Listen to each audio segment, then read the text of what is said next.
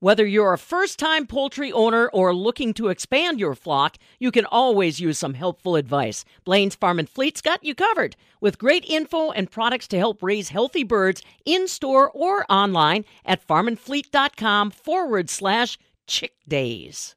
Welcome back to our conversation with Steve Schneider, President CEO of Bug Tussle Wireless. They're up in the Green Bay area. He's a Kellnersville native, and since he was a young man, he has focused in on rural Wisconsin or rural anywhere. And now, most recently, in light of COVID 19 and how we've all become so much more uh, relied on the internet and connectivity, well, his story just is something that the audience needs to hear. Steve, let's get down to explaining to me why I can't get service. What is broadband? What is cellular? What is fiber optics?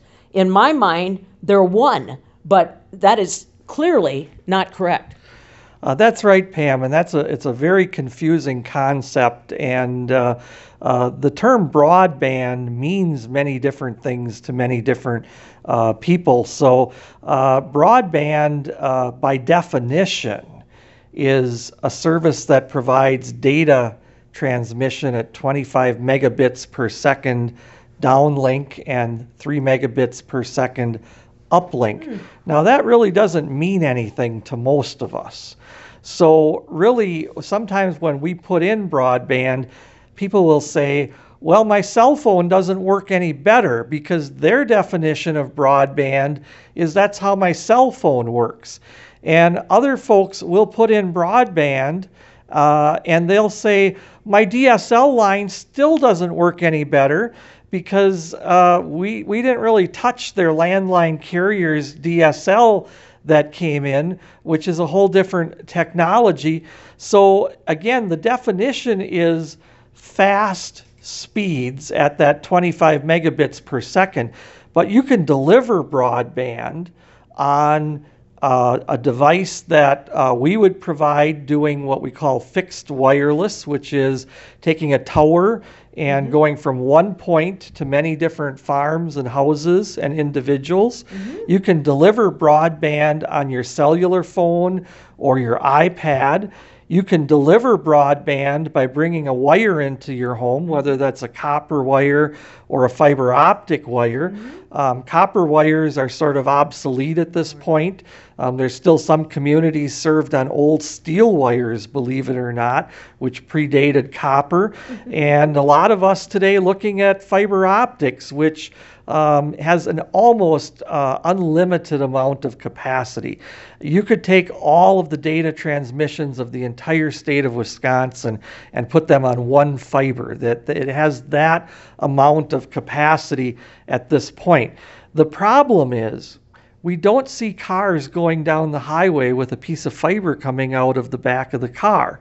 So, um, nor do we uh, see uh, homes that uh, uh, are fully utilizing just a tiny amount of the capacity of fiber optics. So we've really gone to a point where uh, the really high speed fiber is used to connect long distances. Mm-hmm and mid tier. And then there's a couple of different ways that you connect your home, your farm, mm-hmm. uh, or your vehicle to the network. And usually there's two components. One, which is a fixed component mm-hmm. um, for when you're around your home and you're not moving about, mm-hmm. um, and you're using maybe Wi Fi as a way of mm-hmm. getting from where the internet comes into your mm-hmm. home or barn or whatever it is um, to, to your device.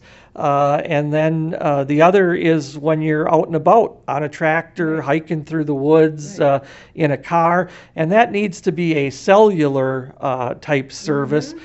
Uh, people often get confused too because you know, particularly with COVID, we hear about you know the cellular nature of of uh, viruses and and and and all of those things, and we're not talking about human cells here. We're talking about the fact that when you use a wireless service, you only have so much air to use, air waves to use.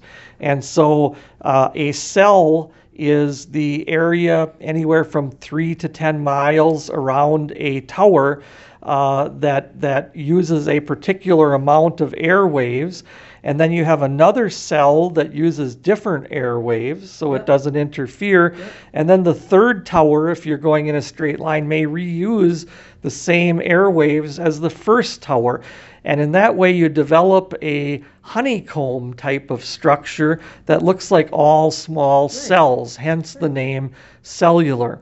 So uh, we provide both uh, cellular services that uh, large carriers rebuy, repurchase, or buy wholesale our uh, uh, services provided off of our towers.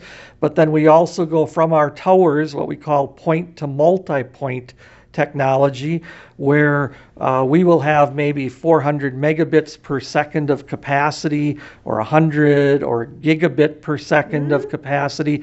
And then we take that and break that up and go to 20 different homes that each maybe are getting 25 megabits per 2nd mm-hmm. And when it gets to your home, you then put it maybe something called a router or a Wi Fi device that has a router in it, Yep. which can then rebroadcast it around your home, mm-hmm. your barnyard, your mm-hmm. your golf course, whatever mm-hmm. whatever it is.